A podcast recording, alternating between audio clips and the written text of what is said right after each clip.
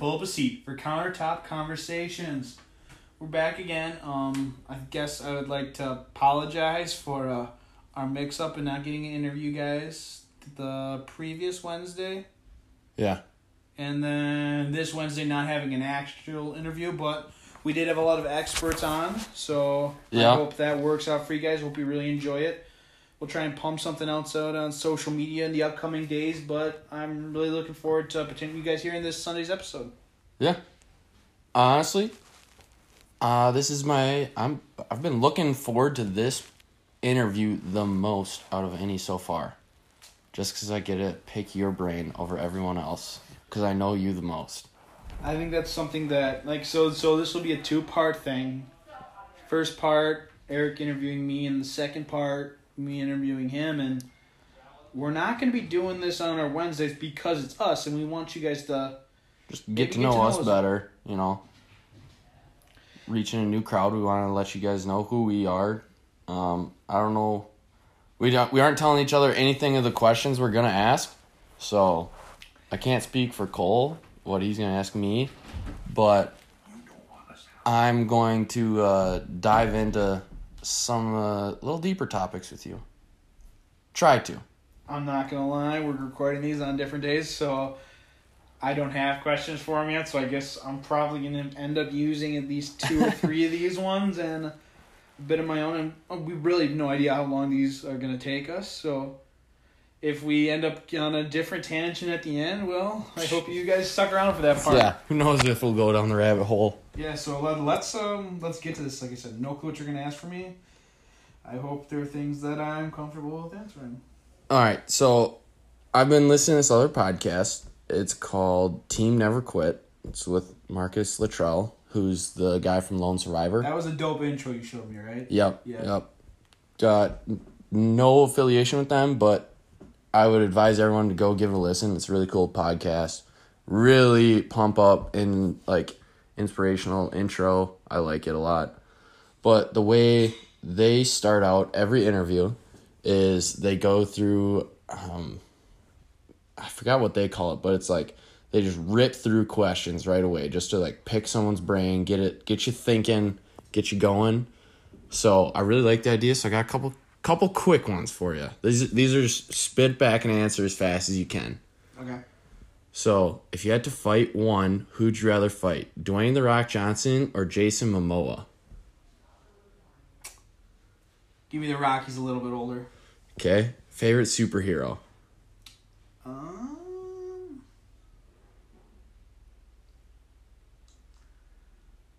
I don't know if I want to answer this one or not. You got to. Let's go, Cole. Uh, Bakugo.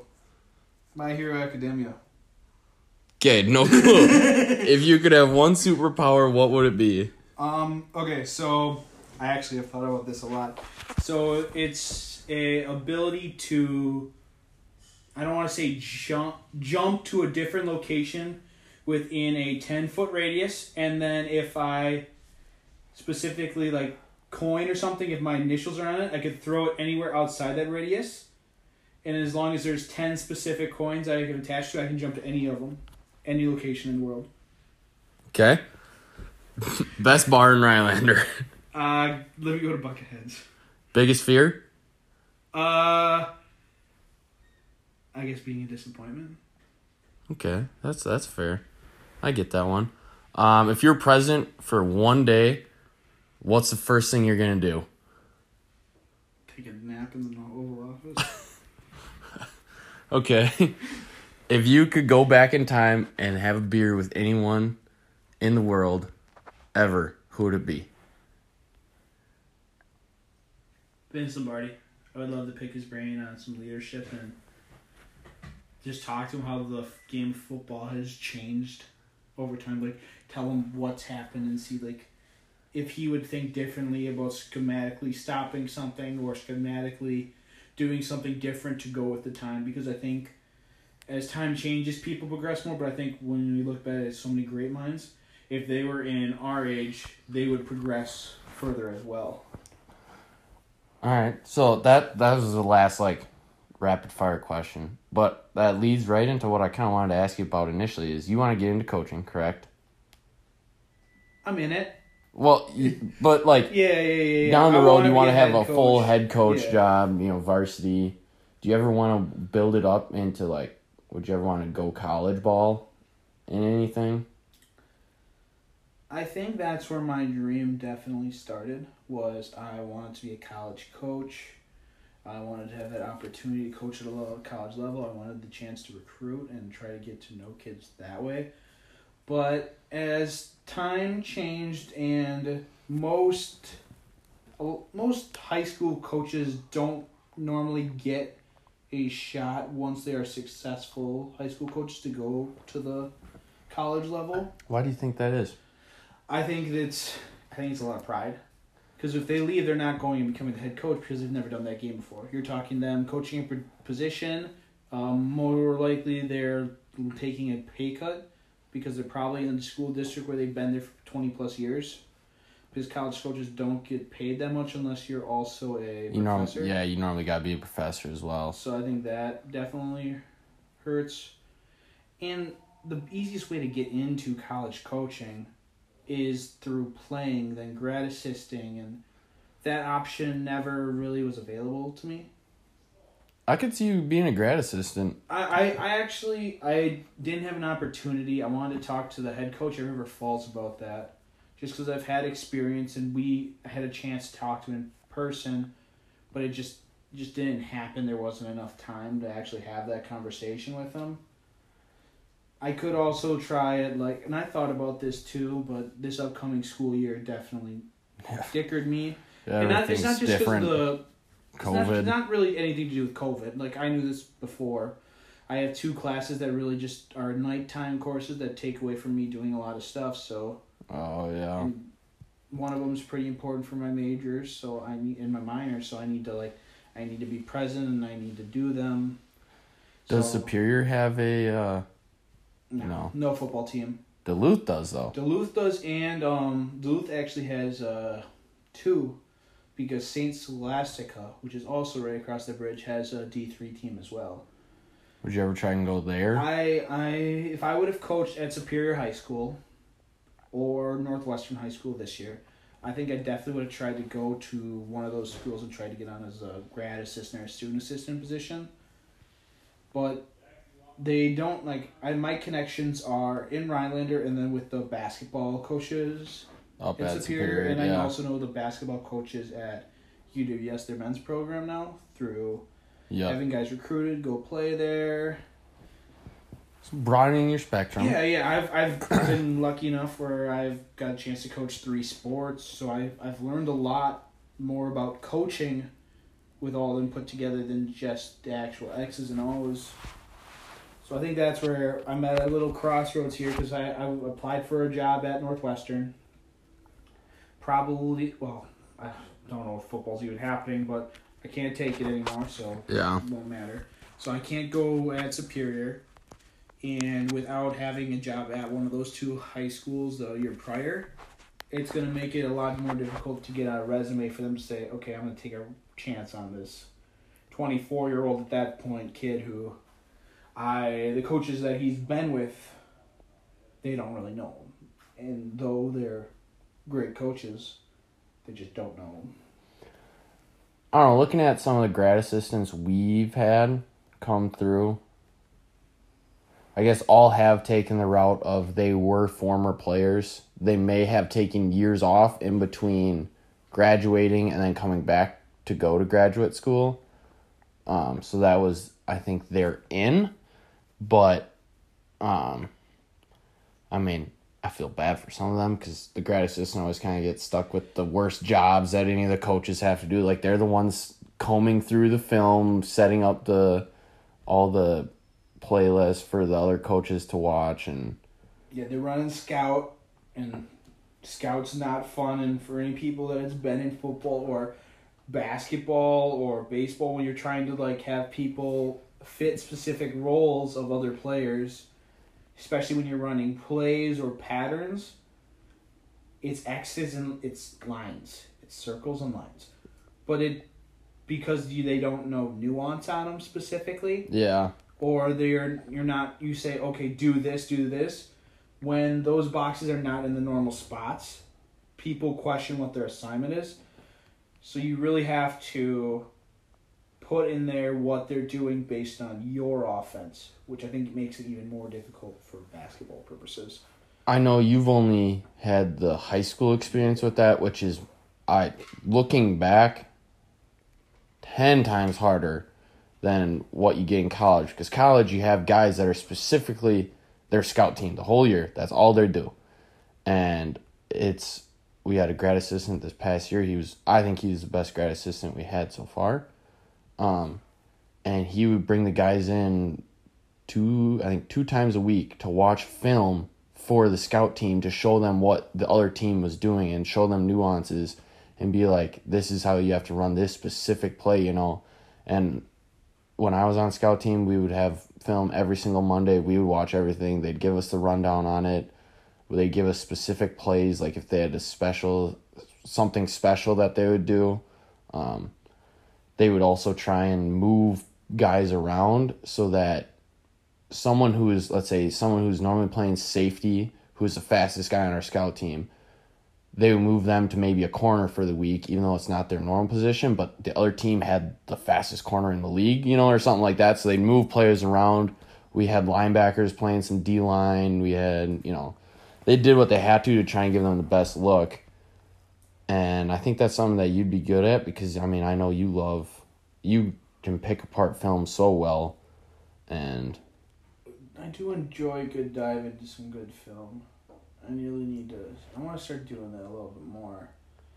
And then I'm thinking like I I did a really good job this week getting ahead of my schoolwork and everything. So next week I'm gonna try and put in. I honestly want to put in four hours to watching a guy play some football and Trevor Lawrence. hmm, I want to really try and. stud.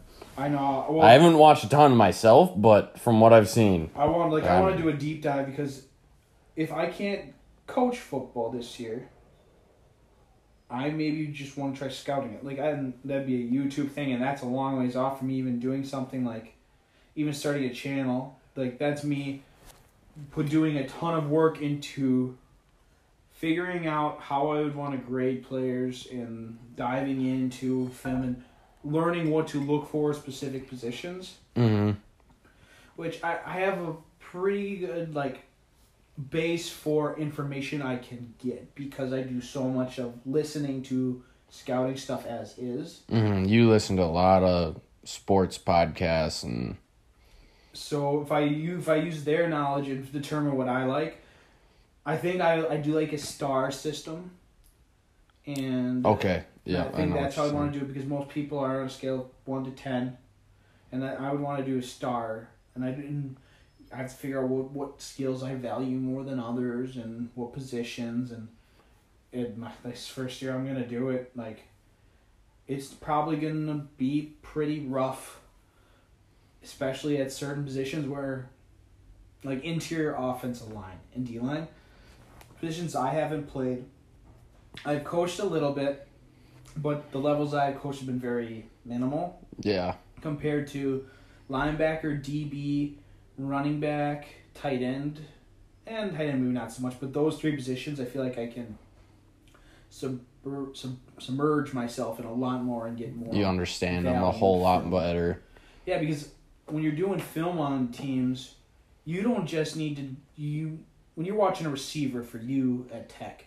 You're not just watching what he's doing. You need to understand the concepts that this team is running. Oh yeah, you're you're like, did he actually do a good job with that route? Did he break it at nine like he was supposed to? Did he did he actually Like- go a yard two more? Was he sharp out of his break? Did he have a good release? Mm-hmm.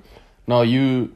When we're diving into it, like you can, we break it down every week. Our coaches break it down for us. Like first and I mean first and tens on schedule, second and seven, third and four.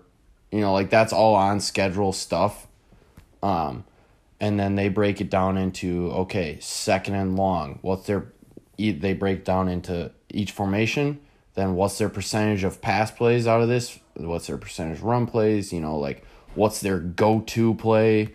And they have all this. So once you're in the game, and we've rep we've repped it enough in practice where um, I've seen it in the games where there's guys like they saw something like a certain guy doing something and they instantly like the light flicked on in their head and they turned and ran to a different spot where you wouldn't even if you were just watching the play you'd be like what is he doing? But he knew exactly what route was coming in behind it to so he got in that window and he could still cover the other one with depth I think it's so film is so important, but at a high school level, it's hard. it's it's really hard because like what you need to be successful is those small group breakdowns a lot of times because when you're watching it and you're in a giant group of even just 30 people like it's easy to get distracted. There's stuff that's that you feel like is not really applying to you if you never really play the defensive side of the ball or the offensive side of the ball or if it's not even your position yeah that it's I remember being in that high school film room and it's just like coaches, you know, picking apart the old line. I'm just like, oh, why is this important? But looking back, I, it's like, no, that is important to understand the whole schematic scheme of what's going on offensively, defensively. Like, if, let's say, like as a safety, if I have the, let's say I have the edge, that's what I got to cover.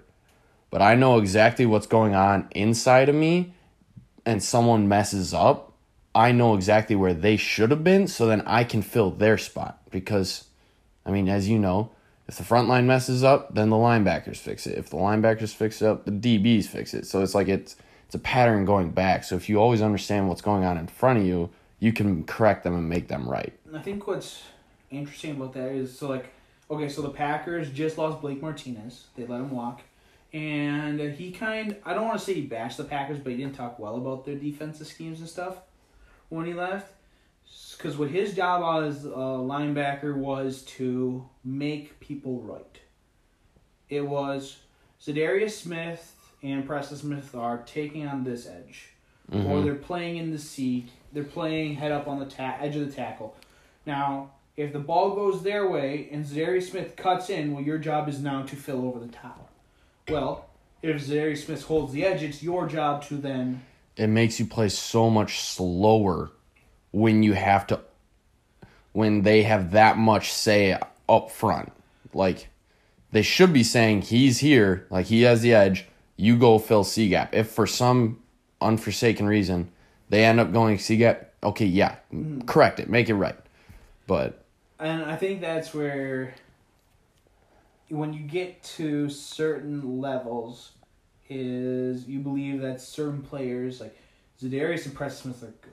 They yeah. are so good. So basically, Mike Pettine let them have reign and said, "You guys are so good. More times than not, you guys are probably gonna make the play anyways. So yeah. we're gonna let you do this." And it can be frustrating. Yeah, yeah, I get as other Blake players. Martinez is coming from, and I'm I'm 100 percent on the thing. We should have walked. We shouldn't have resigned him. Mike Pettine is a very pass focused defensive coordinator. He does not give two shits about the run. 49ers game, for example. it's normally not how it goes with defense, but. Well, I mean. I think it's easier to predict pass plays, personally. okay, for for you guys, but like in the NFL, think of how many different concepts there are. If you break it down, it's not as many as what you think. Okay. So then you're also talking about an average a average attempt on a pass play is all all I'm saying is I would much rather stop the run and have to focus on really think harder on the pass than stop the pass but them running all over us. Cuz your defense gets so tired when you're getting run on where if you're having passes then you're throwing in okay the QB can mess up. I know it's not common in the NFL but it's another factor. You can have a drop, you can have a tip. Like there's more variables that can go in the defensive way like more often. Mm-hmm. So I that personally I like Aaron Rodgers to Aaron Jones. Every time Aaron Jones got a rush attempt, he averaged like 5.4 yards a carry. Insane. Yes. so good. I'm pretty sure. But Aaron Rodgers averaged like almost 13 yards per attempt on a pass. Yeah. So like I get where you're trying to stop it because if he completes one out of three, they get a first down. Aaron Jones, the insane year he had, if he had two good rushes, he got average rushes for me in the first down. But like looking at most running backs in the NFL, It- even like Zeke Elliott, who we all consider really good, he Mhm. was averaging four point one or four point two. So it's taking like, you three plays. Yeah, which is cons- but it's consistently going down. So now you have one play where you're stuffed and you get half of that. You're, Yeah. you're it's an inch game. So I get it. I think when you get in high school, 100 percent stop the run. High school for sure. College. I think you still gotta it's focus on the run. It's it's based on your conference. That's true. Big Ten. You better be able to stop the run. Yeah, yeah. They and Big Ten teams run at you a lot of different ways. Like I look at Ohio State compared to Wisconsin, just totally different. Like you're just And gonna even get a bunch of Wisconsin over the years. Like when we had Melvin when Melvin Gordon was Yeah, but we young. still ran a ton of power. We've always I know, but then we had a lot of jet sweep with Melvin Gordon when he was young. So it's just like we can hit you different ways. SEC is very interesting. Yeah, a lot more kind of a pocket really passers. I would call Joe Burrow a pocket passer or Tua. I guess not. Uh, and then Lynn Tua could be though. Well, Tua might be considered one. I don't know. I like him, but then I look at the Big Twelve, and I, I if you, if you want to win a Big Twelve championship, you have to be able to force turnovers. I can't even say stop the pass. you have to be able to force turnovers and get takeaways. And then Pac twelve is they run a lot of spread too, Yeah. but the Pac 12's been down recently, so we'll see if they can turn it around. Well, I don't know. All right, so back to your coaching. You want to be a head coach? Ideally. Yeah. Is that that this dream job right there? Would you say? Yeah, I would say. Hmm, is that the dream job now? No, yeah, that's still my dream job. Head head football coach somewhere. Probably now it's at a high school level. Um, and I'd probably say it's within the surrounding states. To Wisconsin, you're saying? Yeah, I, Yeah. I wouldn't mind if I end up coaching in Minnesota. I'd be fine with it. And in Michigan, I'd be okay with it. Ohio would be a lot of fun. Um, you're not getting a long tenure in Ohio if you suck. So Um. So with doing that, what's your like? Because we all know a high school football coach is not making enough money around here. Well, I'm gonna be a teacher, broski. Yeah, and you're going into High school math. what made you choose math over anything else? So I was gonna do chemistry and physics, and then I got into then I took a chemistry course, and I like almost didn't pass it. So I'm like, yeah, it's probably ain't for me. So I switched to math. Okay. Um, any inspirational people that like? First, that specifically got me into teaching. Yeah, let's No. go there. No, just- I know. I, I chose to teach because I wanted to coach. Yeah, There's peop, There's coaches that had influence on me wanting to coach, but there's not coaches or teachers that influence me to wanting to teach. I honestly don't care for school that much. So I don't. so you're going back to it for the Yeah, rest of yeah, your life. It's the most awkward thing and counterproductive, but if I can make it somewhat more enjoyable, then and I enjoyed it, I just don't like it. So if I can just have people enjoy it enough, I think I'd be very happy with the teacher that I'd become, along with like helping students along the way. So I do see myself potentially helping out a, a basketball program, even if it's at a seventh or eighth grade or middle school level or something like that, and uh, spring, spring. would- I'd probably want to myself. Like I, I gotta take one season off.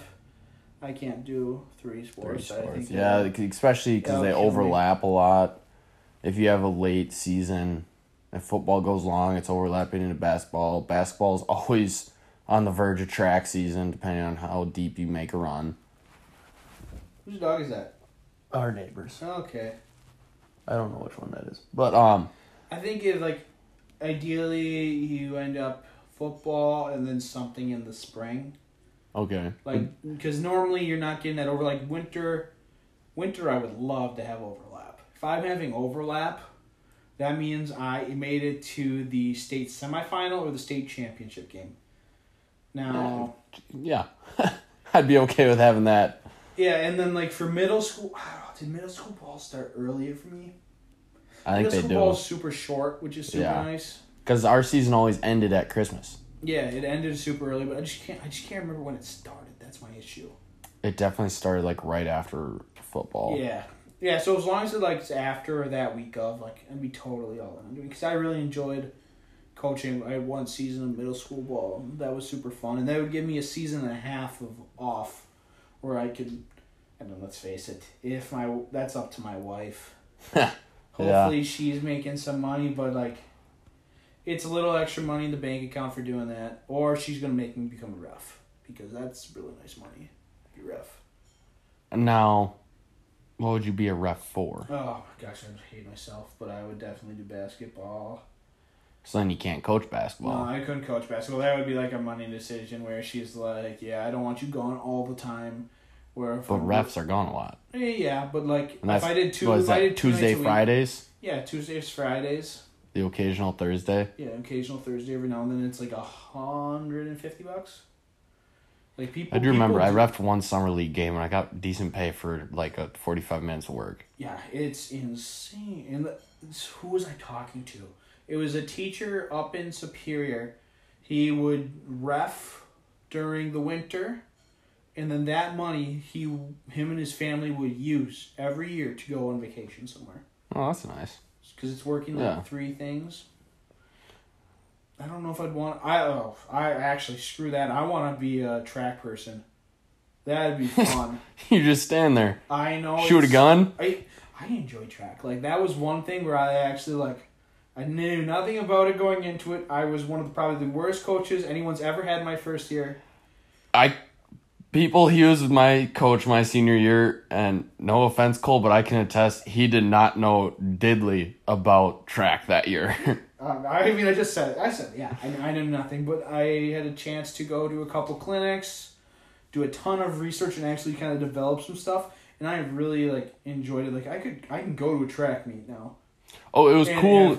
It was cool coming fun. back years later and seeing you coach it and actually talking to you and seeing how much you learned and how well you understood it and wishing I know Kramer said the same thing to me, Coach Kramer, before that when he first was coaching me that those years that you know he didn't know as much as he knew now which i mean yeah everyone learns over the years but i wish i could have had you guys when you guys knew even more about it I think that's always going to be a coaching regret is you're always going to say, "Oh, I wish I would have done this last year. I wish I would have known this last year." yeah Because and I think that's just people like we learn through trial and error. We learn through reading and being around other smart people and I had never really been around track coaches at all and going to state track and listening to one of the best high jump coaches and kid who Seeing broke the how state they do it, Yeah, yeah. it's just insane. And high Well, I jump mean- with me never really clicked, but like long and triple, like listening to those guys and finding some relay stuff out, that's where I really enjoyed myself. I mean, that's how it is with I feel like everything in life is you start out and you make those dumb mistakes. I know heck when I was in track, I remember running the 4x4. I was the second leg at that point and I tried passing a kid coming into the 200 meter mark and then because I was just trying to keep pace, but then he picked it up and I ran in the lane 2 all the way around the freaking corner and I was dead and I was an idiot for doing it. Mm-hmm. Did I ever pass again on a corner? No. I waited till the straight stretch. I either tried to book it right in front of them right before a turn, or I'd wait till I came out the other end and then turn on the burners and try and get around someone. So, I mean, yeah, just like in general in life, I think it's really cool how like you always got to be pushing to get better and better and better. Learning more, never stop learning. Once you stop learning, you're gonna You're just stuck. going downhill. Yeah, continue to learn, and like it's everything. Like I, I strive to learn more in sports every single time. Learn how to. I've learned how to make a pulley system today, for Pete's sakes. Yeah, you still got to explain that to me later. Like you want that on the pod or like? no, we'll talk about that later Okay. because I'm gonna need a better. Yeah, I was. You guys don't need to hear about that, but thoroughly impressed with myself. um, shoot, now where was it? Oh, that's that's what I wanted to talk about. You said earlier that you had coaches that inspired you to want to coach more. Who are you talking about? Uh, Well, I'll throw this in there too because this might be the same person yet. I also wanted to ask who's the most inspirational person in your life. These can be different people. I, I just didn't know if they overlap. Okay, uh, no, I would say no. Okay. Um, inspirational person in my life would probably be. I'd probably go. Oh, geez. Let's go coach first. Because that's what no, we're I'm hanging thinking on on. that one. Uh, let's go. I would probably say my my mom because she does have a work ethic that's. So my dad is a crazy work ethic, but he works towards one thing. Well, my mom, she runs her own business. She runs Onger Excavating. She literally does ninety five percent of the housework. She's up until two a.m. every night doing extra paperwork and she's always reading something about being a better leader. She's got her platform is basically leaders. Like if you go on YouTube or like or want to buy discs of hers of her doing talks like that, she's got a bunch out there now. She's put herself in a position where she's she is her one of her main jobs is being a leader and helping people improve their lives through a bunch of stuff. Uh, I don't think I've ever, I think I've seen her miss going to church twice, which is like that's crazy devotion to anything. Like Mm-hmm. most people can't say they miss some, something like that that many times in their life. Yeah. No, I mean that's it's a great role model to have in front of you day in and day out. Um, cuz I think a lot of people they'll get so they'll they might have short spurts of that motivation. They'll be able to sustain that for 1, 2 months, hell maybe even all the way up to a year. But you've seen it 23 years straight. And then for coaches, I think the first one I look to is Derek Lemons. And I think for me with him, it had more to do when I was younger. Because I remember sitting at a uh, Hodag Hoops, and my mom forced me to go, and I was really upset about it. Oh, I didn't want to do I anything. loved going to those camps. I, I didn't want to go. I was really upset that I had to go this Saturday morning. oh, it was the Saturday morning ones? Oh, I got picked on one time. I had I'll tell you that story. Keep going. So I was sitting there, and everyone's coming by me, and I'm just pouting. And I don't even think Lemons talked to me at all. But he was back from a tour overseas, and he was the guy leading everything. So he wasn't even a coach yet. He was not even a coach. He didn't Okay. even know who I was. Okay. I don't even know if he knows the story, but like that's why I wanted to play ball. And then when he became the coach, I was That's like, really yes, I want to play for this guy no matter what happens. Like Yeah. I could be terrible. I just want to be by this guy. He brought me into this game, and so I want to be able to really work for him and learn from that guy. That's really cool to hear. I mean, you know, I I respect him so much. But uh what do you think what do you think some one attribute about him? Like the number one that you want to see in yourself someday as a coach. Tough love. Explain. So I think with coaching and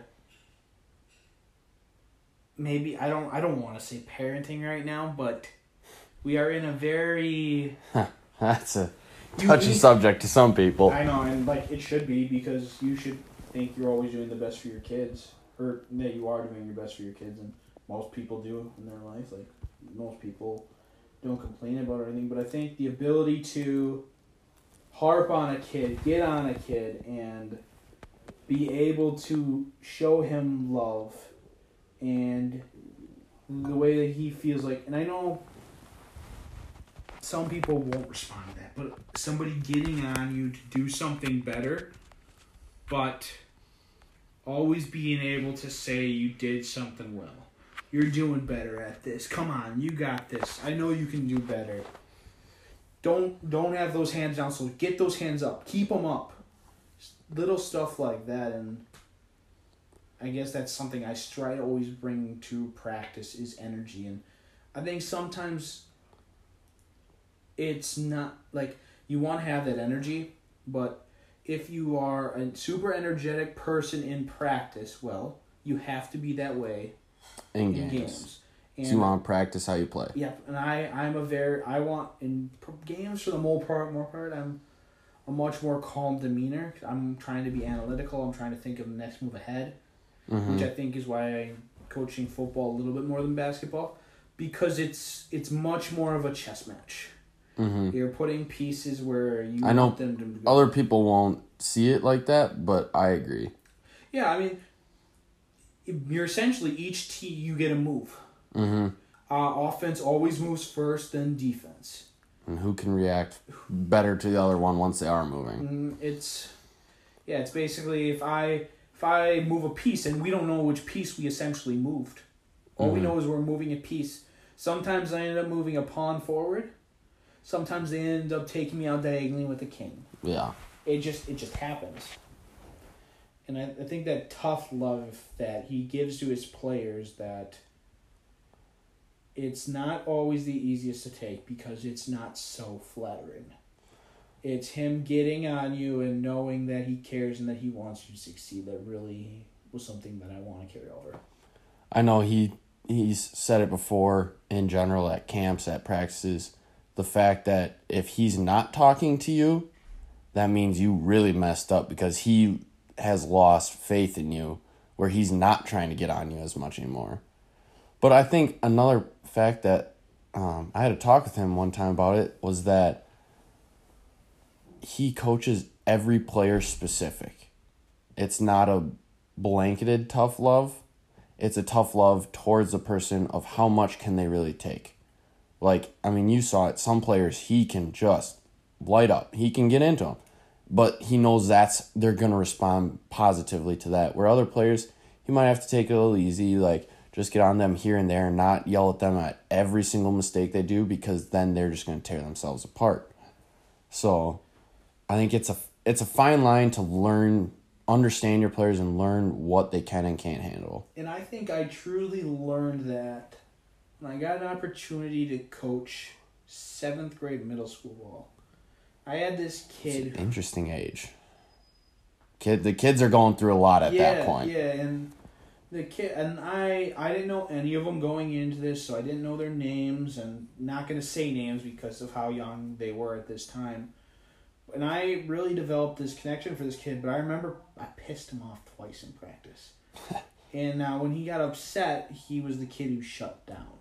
Oh yeah, So he was out of it. He didn't want to listen anymore. And a couple of times they were like, I I had one of the times I really had to say it because I just I needed to know him that I had to get on to him. hmm The second time was a schematical thing where I didn't think my players were thinking through and I needed them to think a little bit more. But eventually you learn that the way to get on these players, especially for him, was know when you were going to critique him, it's not pri- it's not public. It's private. one on one, It's one on one. It's calm. breaking it down to him and showing him what you saw. Yeah, you can't you can't raise your voice at this kid. You can't get on him. And I think then for the praising, it was the same way for him. I He didn't- Hmm. needed to praise him. I praised I praised him quietly, and I That's think he just interesting. responded. Yeah, I most I've- kids love hearing the praise out loud. And I would say when you can most hear kids, especially if they don't like getting criticized in front of people, they want to hear all the positives in front of people. So that's all people see. Mm. And he has a he had a very and I didn't know his backstory real well, and I know a little about it now. And he's went, yeah, Not the easiest route. not the easiest route, but and I really like what he's doing. He put a lot of work in towards the sport, and he just and it's always certain kids. Certain kids you get on, you yell at them, and they're like, okay, okay. And there's other ones that you just gotta you can't you can't put them down. Because if you put them down once, they're done for the night. yeah. When that those are the kids that are really hard to coach, especially when they don't take any criticism like that. That becomes really difficult because you do, with sports in life, you have to critique certain parts so you can change it. I think that's part of being in sports is you learn how to take it mm-hmm. yelling. Yeah, when we all know there like there's certain players that are in like the NFL and NBA that just can't handle that right now. So what the best way to do it for them, especially if you're the head coach, is is not I don't want to say not handle them, because the your relationship with them is very temperamental. So like in a game, it's when they come out, sitting next to assistant and the assistant just talking through it, because that way they don't kind of zone out on you. So I think that happens with athletes every now and then. Oh, it's happened to me.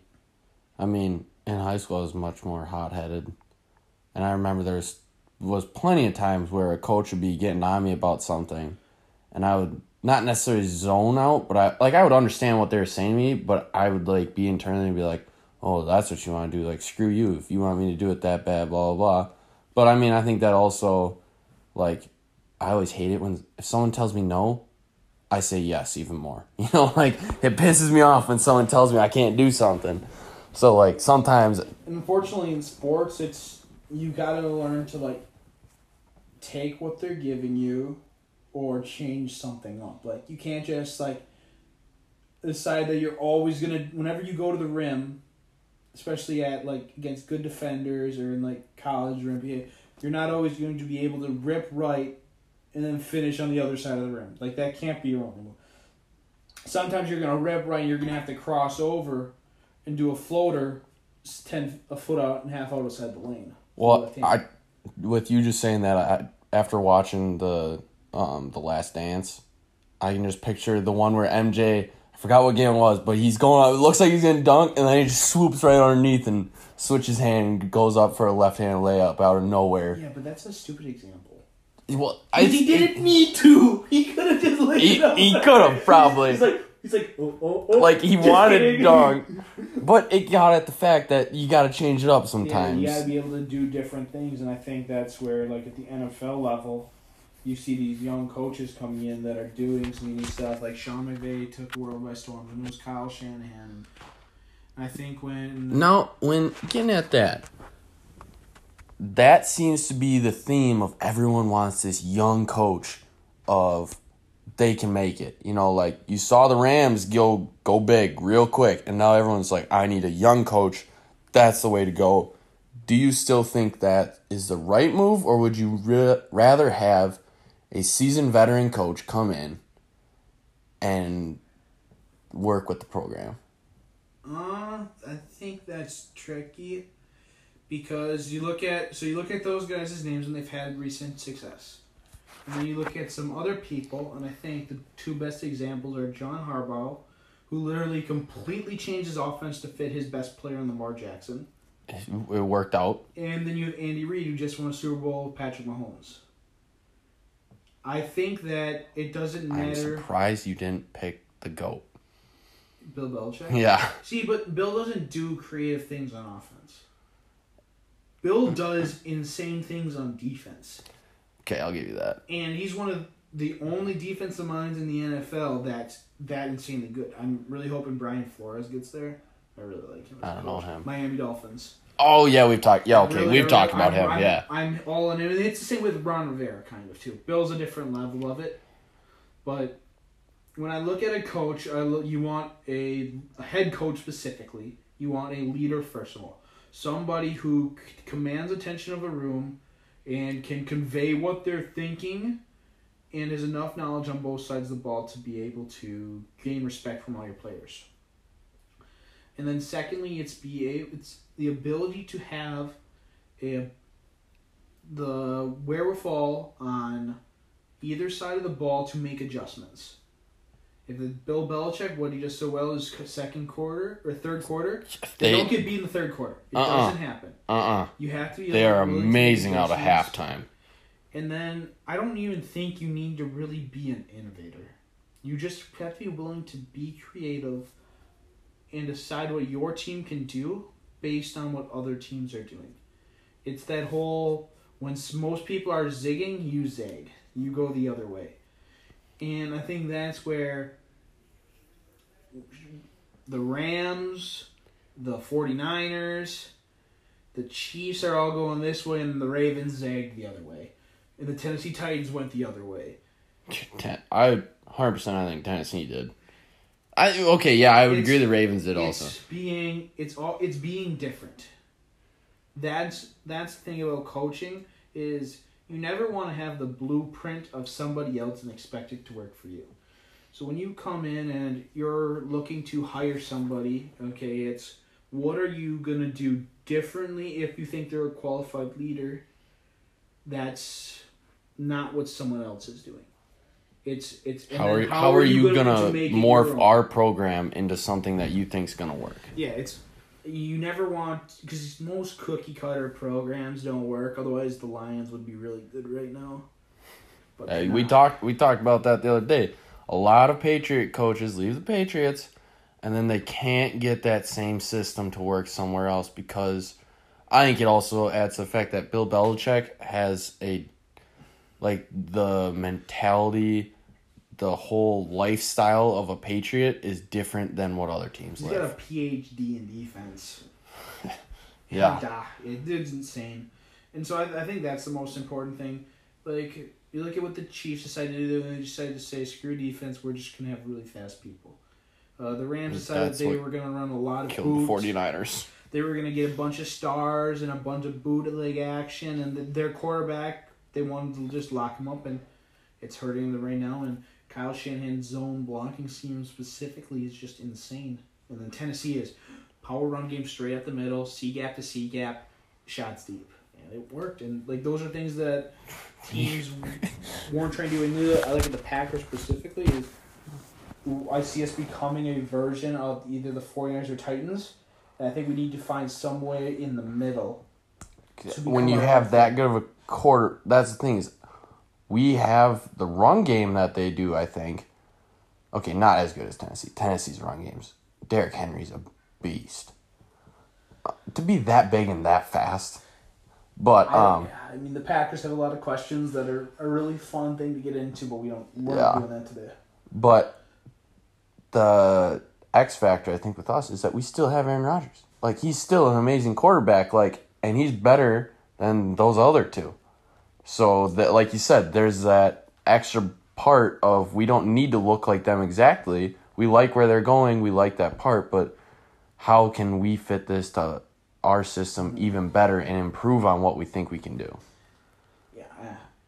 zig one zagging, and it, it's all about being true. Like, if you just decide to take a system and say this is our system, and it's somebody else's, especially at the high school level, or if you're a beginning college coach, you are going to struggle because you don't have the players for that in college because they're recruited to do something different. If you're going to spread and you're a pro team, well, you're probably having a lot of big receivers who are possession guys who can burn straight down the field instead of having those smaller receivers that catch the sweeps, catch the Mhm. bubble screens, catch the tunnel screens. And in high school, you literally just don't have the ability to go and find players.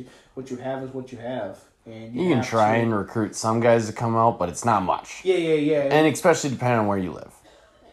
So you're there. You're you're like okay. So we are we have this defensive scheme and we have this offensive scheme. How do we morph it to fit the guys, and how do we put the guys in positions that benefit our offense or our defense or our team the most, along with keeping them to be a, as good as they can be and happy. It seems weird to say, but in certain situations, you got to be happy with what you're doing.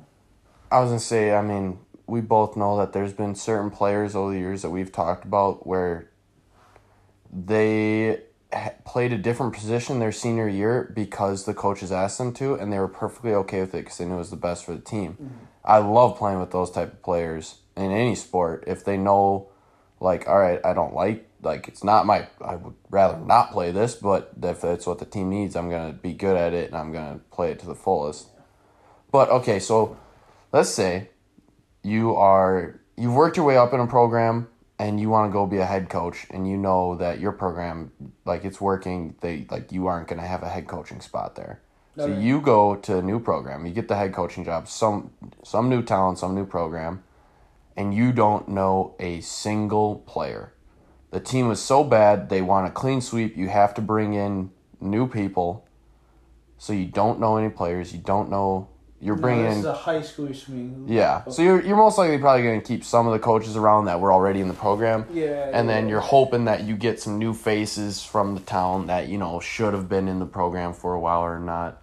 But how do you implement your system with not knowing players? Because you were just talking about the how you- the system is not that is not really that big of an issue because you're just implementing a system. but you were saying how Yeah, yeah, each player it. you have to put them in the right position So you so through that you have two things in the summer, and uh, I I truly believe that I got film. I'm gonna be able to learn something off of the film that you guys played with last season. Now I'm only I. What's really nice is I'm probably only gonna have to watch about sixty percent of the players really at all. And you get the JV film too potentially. I don't think I would touch that at all to be honest. I'd probably just look at the varsity film. I get all of seven on seven. I get a summer work weightlifting program Mm-hmm. to See really who's learn my players, who they Mhm. are, and stuff. And I think based off of that, I can put them into my system. But I think that it's not it's not cookie cutter. Once it happens, it happens. It's going to take time to figure it out. Like it's not gonna just be stamp done, lock it in. I got five wins my first season. No, it's probably gonna be a struggle. To, if if this team is as bad as it potentially is, yeah. it the scheme doesn't matter. You gotta get you It's- gotta it's- change it's the mentality. it's the yeah. culture shift that has to take place first, and that is way more difficult Oh. than bringing in a scheme like. and You I- and I have talked about that. How, heck, I remember playing times. We would we'd be down at the end of a basketball game, but it was always in the huddle. It was just like, all right, we're winning this game. Like, Down how's it gonna happen? Three minutes left. Not hundred percent sure, but we're gonna Yeah, win. we're, Like, we're gonna figure something out. We're Yeah. gonna get stops, and we're gonna find some buckets somewhere. yeah. It doesn't matter where. And for football, it's the mm-hmm. same kind of deal. It's Oh, it's the kids third, who third and three. yeah, Give we're your gonna balls a tug. we're We're gonna get- stopping them on D, or we're gonna piss pound the ball right down your throat, and we're getting this first down. And it's tough to change a culture and people's mentalities. And if you can That's- do that, you're going to have success. And that's where I think the big disparity. He's like, you can be the greatest X and O coach in the world. You can be the messiah of offense. But if you can't coach, if you can't lead, you're probably not going to be successful in a For long. leadership. Yeah. You always can get lucky with you know a spot. You're heck. Look at the Bears. They're like they had a great offense two two years yeah, ago, Yeah, Matt Nagy put something together Yeah. with Mitchell Trubisky. and then last year, yeah. So it's just like I don't know. You gotta be consistent and hold up to everything. But I think we're gonna close her up right there. Yeah. I. I mean, we're just just under an hour, so Okay, yeah, But- that sounds pretty good. And you gotta get rolling here. yeah. Yeah, I got another. I got a meeting I gotta get to, but. I gotta. Any, any last remarks about you? I mean, I know I didn't get to every question I wanted. Talked a lot about coaching, but I know that's that's your passion in life. That's I love hearing you talk about coaching because you're so, like, I mean, it's cliche, but like you know, like just looking at you, you're so into it, Yeah. and I love I love seeing people when they have that passion because I I think it's something everyone needs in their life. I think coaching for me is a lot of different things for other people. It's people who light up about um, being on the water, tinkering with cars, their job for some people. Mm-hmm. And it's it's finding something that you just love and you care about and you just want to get better at doing. I Yeah. think that that for me is coaching and I strive to be good at it. Oh, you're gonna be a great one. I know it. I've I've played under you. I've seen your growth, and we all everyone always has a long way to go, But Oh, You're on your so way. far. And I mean, I'm excited because once I actually get a job and enter a school district, like that'll be a real step forward because I'll be involved. I'll be able to stay around for a year or two, and then I'll be able to say, "Hey, this is my true resume. Here I go. Let's keep trying to climb this political ladder that coaching can be at times." And you you uh, hate to see it, but yeah. So I don't know. People go out, be like Cole, find your passion, love life, get after it. subscribe to us Yep. on a Google podcast, Apple podcast, Spotify podcast. All three of them would be greatly appreciated. But if you only do one, we'd be very happy about that. Like, subscribe, share, get the word out. Tell other people if you like it. Follow us on Instagram. Uh, do you know what our handle is? Listen to our other podcast. You let us know it off the top of our head. Well, we'll tell you guys at a different time. But uh, until then, thanks for coming in. And no, you will always have a seat at the countertop. See you guys later.